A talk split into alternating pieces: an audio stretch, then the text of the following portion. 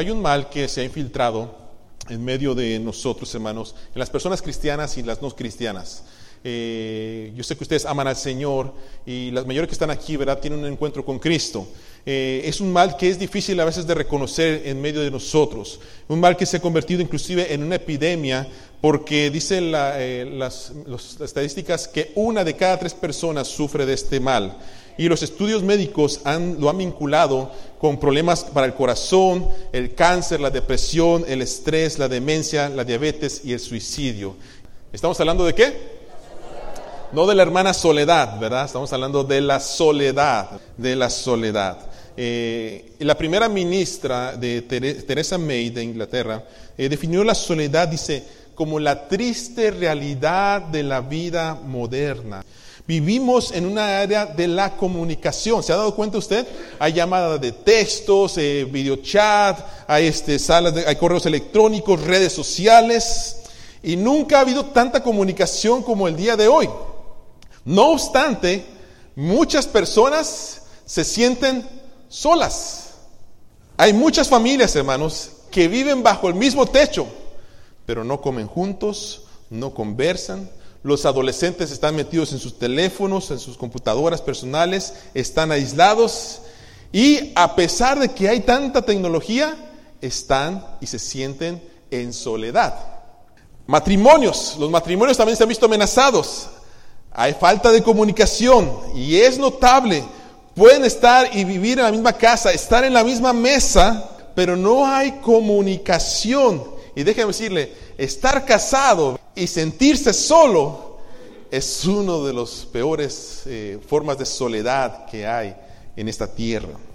La soledad, hermanos, se ha convertido en un problema social que para algunos termina en el alcoholismo, termina en el exceso de comida, eh, termina en la drogadicción, en adicción al sexo o a la pornografía, eh, o incluso en el suicidio. ¿Qué es la soledad, hermanos? La soledad es una falta voluntaria o involuntaria de compañía. Es un lugar desierto o de tierra no habitada, dice el diccionario, y es un pesar o melancolía que se siente por la ausencia, la muerte o la pérdida de alguien o de algo. Cuando una persona experimenta soledad, es vulnerable porque siente rechazo o tiene una pérdida significativa. Eh, algunas causas que provocan esta soledad, por ejemplo, puede ser la muerte de un cónyuge, eh, la soledad se experimenta, no solamente en el cónyuge, sino cuando hay la muerte de un miembro de la familia, alguien que no esperábamos, alguien que amamos, ya sea un niño, sobrino, nieto, tío, lo que usted quiera, ¿verdad? Eh, es, produce una soledad bastante fuerte. Cuando hay una enfermedad incurable eh, y que le dicen, los, dice el doctor, lo siento mucho, no hay esperanzas para ti, médicamente hablando. Se siente una soledad porque nadie te puede ayudar y solamente te refugias eh, en Dios, los que se refugian en Dios. A veces estar soltero, uno puede estar teniendo, muchos amigos y todo eso, pero eh, te, sientes solo a veces. Eh, la soledad puede ser una, compañera. no solamente la soltería, también la vejez, llegar a la ancianidad, puede ser también causa de soledad un cambio significativo, el divorcio, la separación, alguna discapacidad, la adolescencia, el nido vacío. ¿Cuántos de ustedes han visto a sus hijos partir? ¿Eh? ¿Cómo se siente cuando llega usted a la, recámara, verdad? Y abre el puerto. Híjole. Y yo, yo no, lo, no, lo estoy, no lo he vivido. Lo hice, se lo hice a mis papás. Eh, pero yo no puedo imaginar, ahora abro mis puertas, ¿verdad? Siempre veo a mis dos chiquitos ahí jugando y mi Daniela. Yo sé que un día voy a abrir la puerta, tremendos gigantes, y algún día voy a abrir la puerta y ya no van a estar. Pero una de las cosas, hermanos, que también causa mucha, mucha soledad, hermanos, es el pecado. El pecado, la Biblia dice que cuando usted peca, causa separación de Dios. Y muchos de ustedes se pueden sentir solos en esta mañana, no por todas estas cosas que hemos mencionado, sino porque quizás en su vida hay pecado, ha hecho usted las cosas mal delante de la presencia de Dios. Y si usted ha hecho malas cosas delante de Dios, hermano, no importa cuánto se arrodille, no importa cuánto cante, no importa cuántas veces en la iglesia, lo que usted tiene que hacer es ir e inclinarse delante de la presencia de Dios y decirle, Señor, yo te he fallado, reconozco mi pecado, perdóname, límpiame, cámbiame y que tu presencia venga otra vez a mi corazón. Y entonces usted va a empezar a sentir otra vez la compañía y la presencia de Dios. ¿Cómo podemos describir la soledad? Dice, es una sensación de vacío en el fondo del vientre que experimentamos cuando alguien a quien amamos nos abandona o cuando creemos que no le importamos a nadie. ¿Se ha sentido usted así? ¿Eh? ¿Se ha sentido usted como que no le importa a nadie? seamos honestos, o nomás el pastor no se ha sentido así. ¿Se ha sentido usted como dice, la verdad es que yo no sé para qué estoy aquí todavía. Yo no sé por qué vivo todavía si, y más, por ejemplo, si tenemos problemas con la familia, con el matrimonio, ¿verdad? O con los hijos, eh, con la gente que amamos, decimos, ¿para qué estoy aquí todavía? ¿Por qué soy importante para alguien? Déjeme decirle algo que es importante para mí. Hay una diferencia entre soledad y estar a solas. Ok, voy a repetir eso. Hay una diferencia en la soledad y estar a solas. ¿Por qué? Miren, estar a solas a veces es importante y necesario. ¿Ok? Como pastor. ¿No le ha pasado que usted dice, déjenme por favor un momento a solas, denme un espacio, necesito estar solo, necesito reubicar todo lo que está sucediendo, denme un espacio. Jesús mismo ministraba, hacía lo que tenía que hacer, pero dice la palabra de Dios que se apartaba e iba un momento a buscar la presencia de Dios a volver a llenar su espíritu para poder ministrar. Eso es estar a solas. La soledad es diferente. La soledad es su sentimiento de tristeza por la falta de algo o de alguien. Es ausencia. Y por ello, hermanos, usted tiene que identificar si en esta mañana usted está sintiendo soledad o simplemente necesita un espacio solo. Quisiera preguntarle y decirle, hermano, ¿cuánto se sienten, eh, sienten soledad esta mañana? Pero no quiero eh, exponerlo, sí quisiera que reconocieran que necesitan ayuda en medio de esta soledad. ¿Por qué, hermanos? El problema está que si usted siente eh, dolor de cabeza y va al médico, ¿qué le va a dar? Tylenol o Advil o lo que sea, ¿verdad? Usted le duele la pierna, los riñones o lo que le duele, usted va al médico y le da una pastilla y se le quita mañana o lo que sea. El problema está, ¿dónde está la pastilla para eliminar la soledad? ¿Qué, terapia hay? Eh, me siento solo y no hay una pastilla que me diga, tómate esta pastilla y se te va a aparecer ahí alguien que, lo que tú vas a estar acompañando toda tu vida. No hay pastilla. Entonces, ¿qué podemos hacer? Aquí entra la palabra de Dios, amén. ¿Creen en la palabra de Dios? ¿Creen que nos puede ayudar? Señor, usted diga dentro de su corazón, Señor, me siento solo siento esta soledad, reconozco hermano, porque ahí va a empezar su sanidad, van a ver por qué. Miren, las palabras que hemos leído en el Salmo 142 son las palabras de una persona solitaria, de alguien que saca de lo profundo de su corazón el desaliento que hay dentro de ella.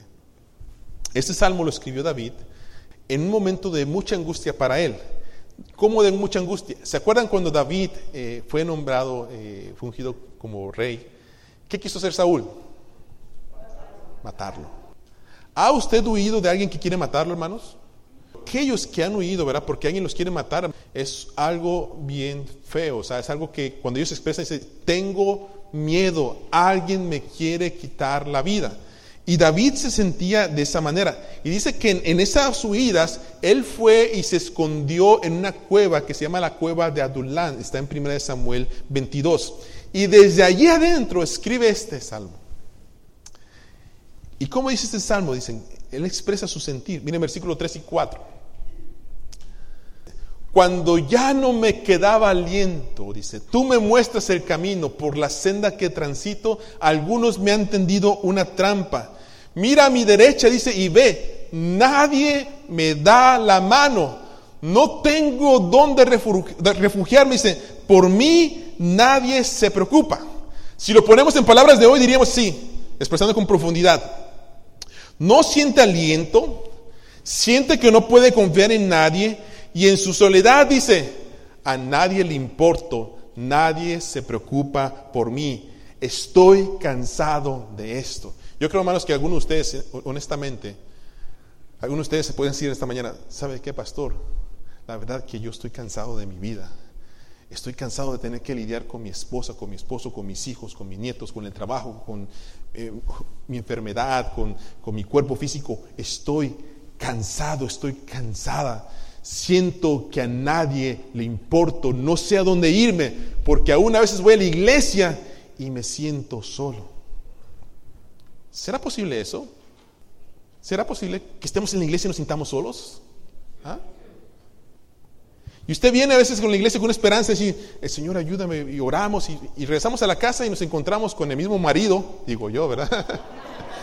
la misma esposa, los mismos hijos. Y usted sale, no, no, no me soltarás. Y Señor, no me sueltes, por favor, no me sueltes, que lo tengo. Otra vez el mismo, el mismo problema, la misma situación. Y me siento solo. Por mí nadie se preocupa. Por mí nadie se preocupa. Si queremos ser honestos, hermanos, hoy la soledad puede ser parte de nuestra vida. ¿Cómo, hermanos? La soledad puede estar en un soltero, pero también puede estar en un casado. ¿Sentir soledad una pareja casada? Eh, una vez me tocó lidiar con, en ese asunto con mi esposa, eh, porque estando platicando, ella me dice, Carlos, me siento sola. Y yo, ¿cómo te sientes sola si estoy a tu lado yo, pues? ¿Qué más quieres? y ella me dijo estas palabras, no me entiendes, no me comprendes. ¿Sí le han dicho eso a usted o no? Ah, no os hagáis, no os hagáis. Sí, le, han dicho, usted lo que estoy diciendo, ¿verdad? Y, y, honestamente, hermanos, en su momento yo no la entendía. Honestamente yo no la entendía por qué decía ella, me siento sola. Vamos a comer una nieve. Pero es que no es de nieve. No es de caminar juntos. A veces hay momentos en que sentimos soledad en medio de nuestros matrimonios. Alguien puede ser un joven que se sienta sola o solo, o puede ser un anciano, puede ser un líder de la iglesia o asistente de la iglesia, eh, puede ser el pastor, eh, o puede ser la maestra de escuela dominical, Puede ser usted una esposa muy obediente o un marido muy trabajador, pero puede sentirse solo, sola, puede sentir soledad. Puede ser un buen hijo o un mal hijo, pero puede sentir soledad. La soledad puede estar presente. El problema es esto, hermanos. El problema es que la soledad puede ser una mala compañera. ¿Por qué? Porque la soledad siempre te hará sentir sin esperanza. Y te vas a sentir eh, esa soledad de que no eres importante para nadie. Entonces nosotros como pastores también vivimos momentos de soledad, pero como pastor, si usted es pastor, predica la palabra de Dios, está teniendo la gente, sí, pero por ejemplo, hay cosas que yo no le puedo platicar a mi esposa. Son cosas confidenciales que ustedes me han platicado a mí y no se las puedo decir a ella y las tengo que cargar. Y hermanos, hay cosas tan difíciles que he escuchado que no hay, o sea, no se pueden comprender, no se pueden entender porque a veces la gente pasa eso. Y hay cosas que uno carga y dice, Señor, ¿qué hago con esto? mi, esposa a veces me regaña porque a veces llego a la casa y me siento en el sillón. Y a veces mis hijos están hablando así y mi esposa les, les ha dicho a mis hijos, ve a preguntarle a tu papá si ya llegó. porque a veces llego a la casa, estoy en la casa físicamente, pero mentalmente, emocionalmente no estoy en la casa estoy en otros lados. He estado, ya conforme he pasado experiencia como pastor, ya voy aprendiendo a lidiar con ello. En esta soledad, hermanos, que a veces vivimos, ¿qué podemos hacer? Si usted siente soledad en esta mañana, ¿qué puede hacer? ¿Hay esperanza o no hay esperanza? Bueno, veamos la palabra de Dios, ¿está bien? Miren, la primera cosa que le quiero decir, y que el salmista David se sentía solo, lo expresó y lo acabamos de leer, él hizo la primera cosa, habló con Dios. Versículo 1 y 2. Leamos junto, dice, con mi voz clamaré a Jehová, con mi voz pediré a Jehová misericordia. Delante de él expondré mi queja, delante de él manifestaré mi angustia. lo primero que notamos que hizo David, ¿verdad? Es que expresó lo que qué, lo que sentía. ¿Ok? Expresó su problema. Parece algo sencillo, hermanos. Parece que podemos hablar con Dios lo que sentimos, pero la realidad es que muchos a veces tenemos temor de expresar delante de Dios cómo nos sentimos. Y lo interesante es esto, hermanos. Pensamos, por alguna razón, pensamos nosotros que por no expresarlo, Dios no lo conoce. Y Dios conoce nuestro corazón. Dios conoce lo que está entre nosotros. ¿Y qué cree que es lo que está diciendo Dios? Exprésate. Dime qué es lo que estás sintiendo. Y si usted lee la palabra de Dios, versículo 1 y 2, dice, con mi voz clamaré a Jehová, con mi voz pediré, no está diciendo con mi pensamiento, con mi mente, está diciendo, con mi voz pediré a Jehová misericordia. Dice, delante de él expondré qué? Mi queja. ¿Se ha quejado usted, hermano? ¿Sí? ¿Sí? ¿Se ha quejado frente a su esposa, a su esposo? Es que tú, ta, ta, ta. Y le dice esposo, ¿cómo te quejas? ¿Cómo te quejas? Y la próxima vez que usted se quiere quejar, dice, ¿para qué me quejo? Ni me escuchas. Gracias a Dios que Dios no es así. Gracias a Dios que Él no es así. Y podemos venir delante de Él y decir, Señor, tengo esta situación.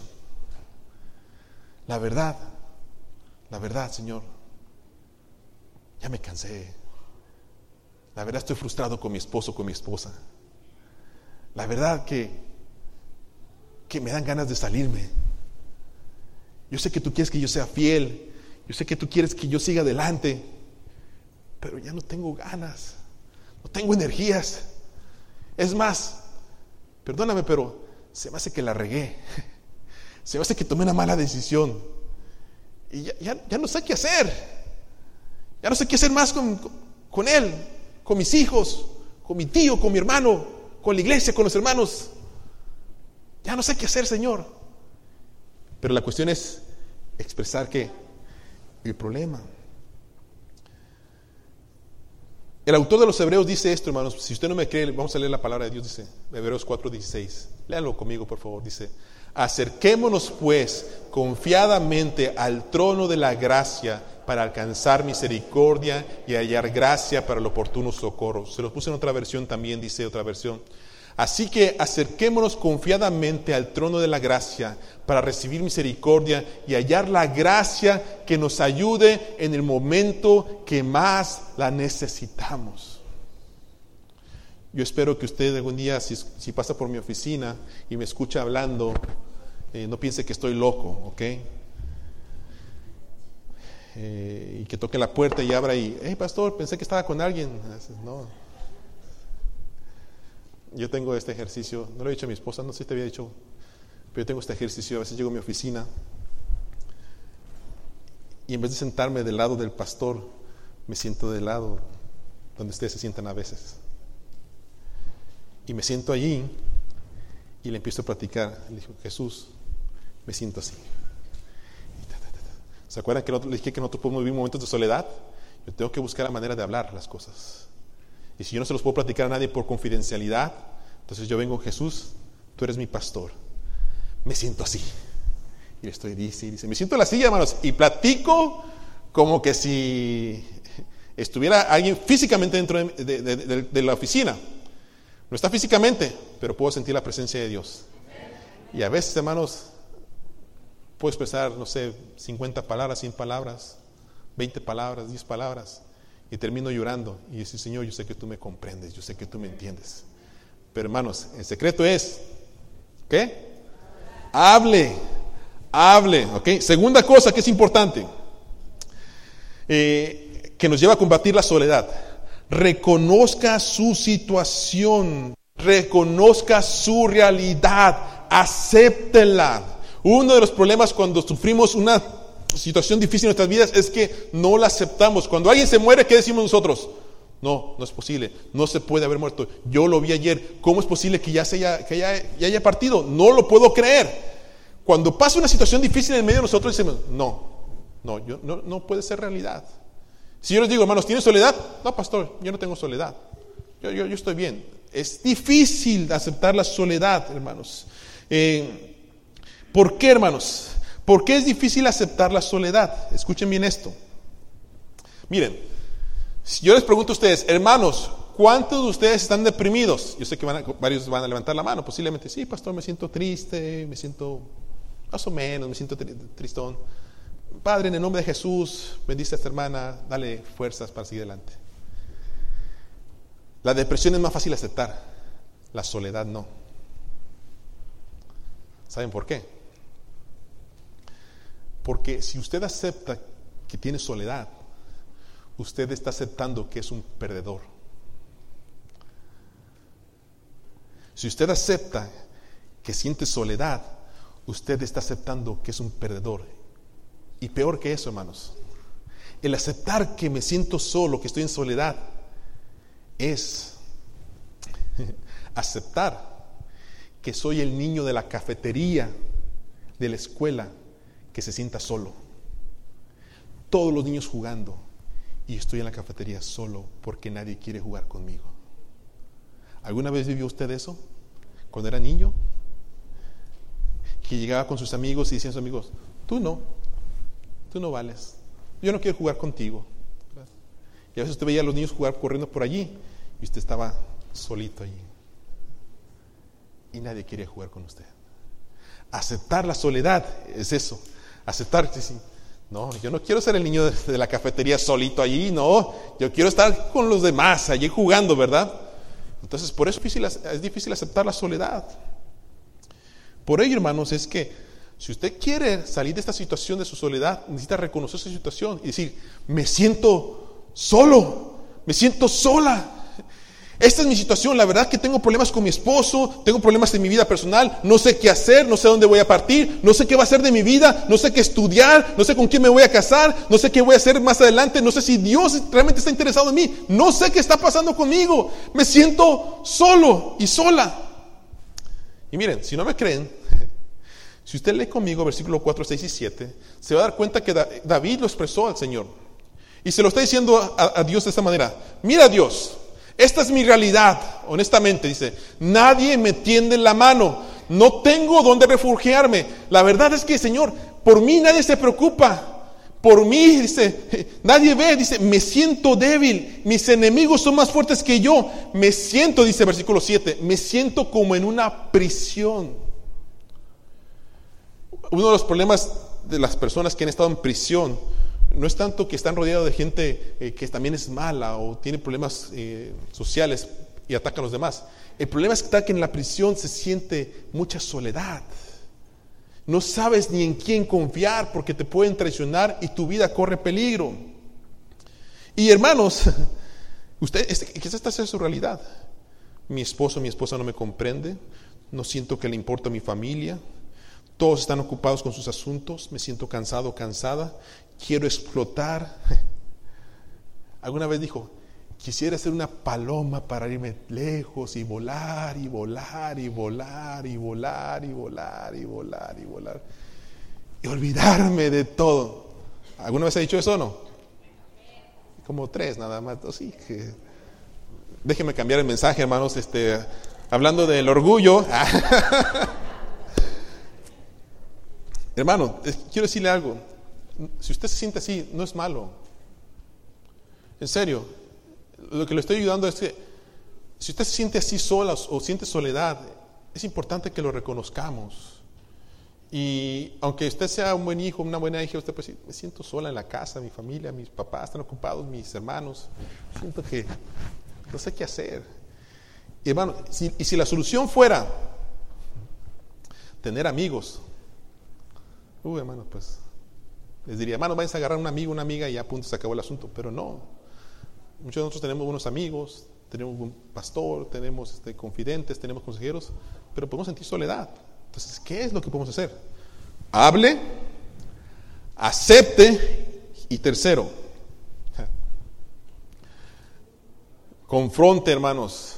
O sea, haga algo, confronte, haga algo. Les dije que David, al escribir este salmo, él lo escribió ¿dónde? En la cueva. ¿Ok?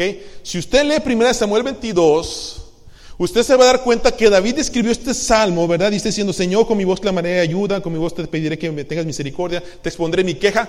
Pero usted lee el, salmo, el 1 Samuel 22, se va a dar cuenta que David no se quedó en la cueva. Hizo algo, salió de la cueva. Y ustedes saben, por la palabra de Dios, el rey que fue él. ¿La regó otra vez? Sí, la regó otra vez. Pero salió de su cueva, enfrentó la situación. ¿Qué quiero decir con esto, hermanos? En verdad, hermanos, si somos honestos, en verdad es que a veces el problema no es el problema. ¿Me voy a entender? ¿No? Que se explique un poquito más. En verdad, a veces el problema no es el problema, sino nuestra actitud hacia el problema. Sí, necesitamos cambiar nuestra actitud hacia el problema. Es que, es que no me comprendes. Es que no me entiendes. Es que si te, pusieras en mis zapatos sabrías lo que estoy pasando. Entonces, eres un problema para mí. El problema está que es mi actitud hacia el problema. Hay una, creo que hay una película durmiendo con el enemigo. ¿Sí? ¿Sí? lo, ¿Sí lo han visto? Hermanos que, hermanos que están casados, ¿ustedes se casaron con un enemigo?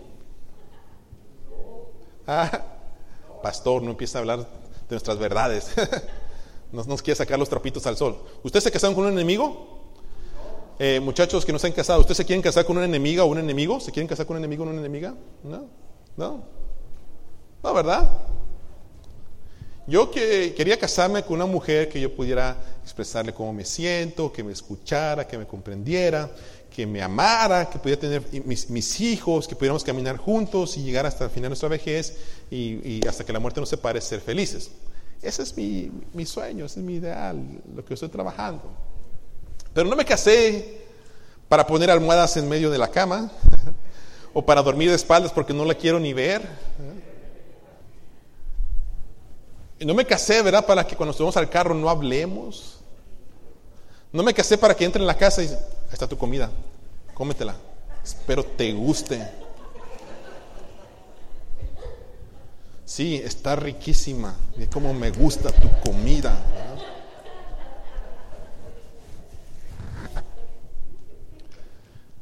Para eso. No me casé con el aspecto, ¿verdad? De decirte, ¿sabes qué? Me dice mi esposa, ¿sabes qué? Carlos, me siento así. Ay, agarra la onda, pues. ¿Qué es eso? ¿Qué es eso? ¿No es de Nicaragua usted? Levántese, pues.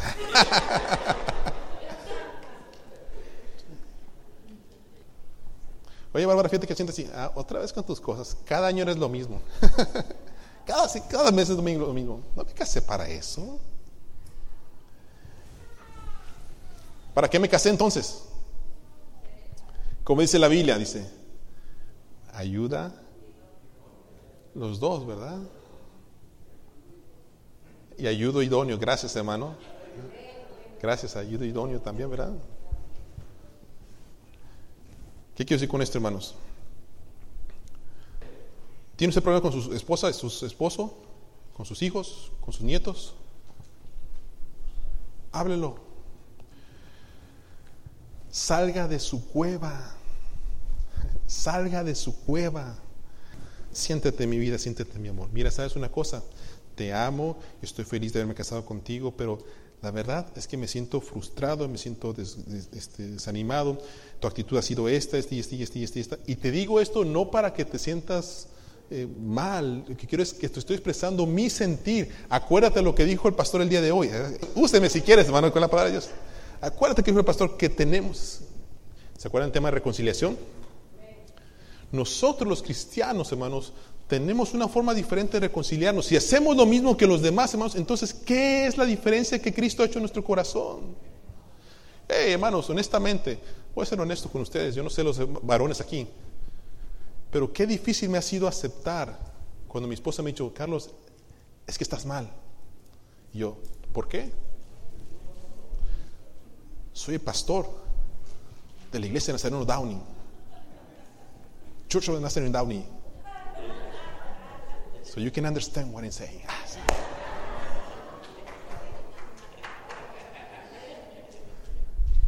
En una maestría estoy estudiando un doctorado. ¿Por qué estoy mal? Y me acuerdo una vez que dijo mi esposa, eh, estamos discutiendo, y hablo de hermanos porque, de, mi familia, de mi matrimonio, porque quiero que ustedes se den cuenta, hermanos, que eh, no somos una familia perfecta, somos una familia imperfecta, lo que estamos hablando. Y al hablar de ustedes, de esta manera, quiero que se den cuenta que, que todos tenemos situaciones similares. Y mi deseo es que pues, les pueda ayudar. Eh, y me dice mi esposa, ah, Carlos, no te estoy atacando, no te estoy atacando, te estoy diciendo qué es lo que está pasando en medio de nosotros, en esta situación. Pero ¿por qué? ¿A ti qué? O sea, yo, pues, ¿por qué? Y saco. Hermano, yo no sé usted. Yo no sé usted, pero yo no sé los varones aquí. A, mí, a mí sí me duele ver a mi esposa llorar. A mí sí me duele ver a mi esposa llorar. Ya cuando yo, yo no sé, pero ustedes, cuando veo a mi esposa llorando, yo, espérate, una toallita, amor, ¿está todo bien? ¿Un tecito? ¿Qué, tienes, amor? ¿Qué pasó? No, no, no, no, no, bueno, la verdad ya, sí, le bajo un poquito. ¿Qué pasó en mi vida? Es que, sí, me, sí me quiebra, hermanos, honestamente sí me quiebra. Y ya, lo dije, hijo, ya, me agarró. Ahora tú vas a estar llorando todos los días. Pero lo que quiero decir es que sí, me quiebra. ¿Por qué razón, hermanos? ¿Por qué? Porque amo a mi esposa. La amo, quiero que esté bien. Y aunque me cuesta aceptar a veces mi situación, mi realidad, decir, ok, te escucho. ¿Qué está pasando? ¿Por qué te sientes así? Y hermanos, a veces es difícil. Carlos, es que eres un gruñón. Yo gruñón, ¿qué te pasa si soy el hombre más feliz de la vida? Pues,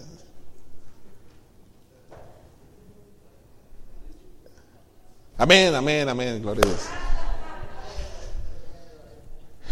Pero hermanos, mi esposa y yo vamos a, cumplimos 13 años, vamos a cumplir 14, y si seguimos juntos es porque hemos salido de la cueva. O sea, hemos enfrentado la situación, hemos hablado, hemos llorado, nos hemos dado duro. hemos pasado momentos difíciles, pero enfrentamos la situación, salimos de la cueva. Y es lo que yo quiero que usted entienda, hermanos, en esta mañana, que comprenda, hermanos, que necesitamos salir de la cueva, atacar la situación, hablar, aceptar nuestra realidad y confrontar la situación. ¿Por qué, hermanos? La Biblia dice así, esfuérzate, sé valiente, no temas, no desmayes, no te des por vencido, todo lo puedes en Cristo que te fortalece, alientes en tu corazón, el bien y la misericordia te siguen todos los días de tu vida, Jehová es tu pastor y nada te faltará. ¿Usted cree eso? Yo lo creo. entonces el Señor me está diciendo, tengo, que hacer mi parte yo. No me puedo quedar donde estoy, tengo que salir de la cueva. Y por último, y creo que el paso más importante, hermanos, aparte de hablar con Dios, aparte de aceptar mi realidad y confrontarlo, es esta confiar en Dios. Confiar en Dios. Eh, les decía, ¿verdad?, que muchos pastores se enfrentan a la situación de la soledad. Y es triste, hermanos, porque muchos pastores también se han quedado en el camino. Eh, ustedes lo han visto en las noticias, que muchos pastores se han quedado en el camino en su trayectoria. Eh, pero la realidad, hermanos, es que en el caminar con Cristo no somos diferentes en otras áreas al, ser humano, porque todos tenemos problemas. Jesús dijo, en el mundo tendréis aflicción. Somos diferentes en el aspecto este, que no caminamos solos. Cuando estamos en el Señor, nunca caminaremos solos. El Señor va con nosotros. Esa es una gran diferencia a aquel que no conoce de Cristo. Por eso David lo dijo así en el versículo 5. A ti, Señor, dice, a ti, Señor, te pido que ayuda. A ti te digo, Señor, tú eres mi refugio, mi porción en la tierra de los vivientes. Yo hubiera desmayado, dice, si no creyese, dice, si no confiare que veré la bondad de Jehová, ¿dónde? ¿En el cielo? ¿Dónde? ¿Sí, sí lo creen o no lo creen? Espera en Jehová. Aguarda en Jehová, dice. Esfuérzate. Enfrenta la situación. Mano, vas a tomar un café allí a tierra mía o Starbucks. Amor, hablemos tranquilamente. ¿Qué está pasando? ¿Queremos seguir viviendo así toda nuestra vida? Aliéntese tu corazón. Y lo último dice, sí, espera en quién? En el pastor. Espera en los líderes de la iglesia, espera en tu esposo, en tu esposa, espera en tus hijos, espera en el, doctor. No, dice, sí, espera en quién? En Jehová. Hermanos, la soledad es una realidad de nuestra sociedad. La, soledad es una realidad que nosotros vivimos en nuestras vidas diarias. ¿Y cómo vamos a aprender a lidiar con la soledad? Cuatro cosas. Hable con Dios, reconozca su realidad, confróntelo, salga de su cueva, confía en el Señor. Venid a mí todos los que estáis trabajados y cargados, que yo, dice, os haré descansar.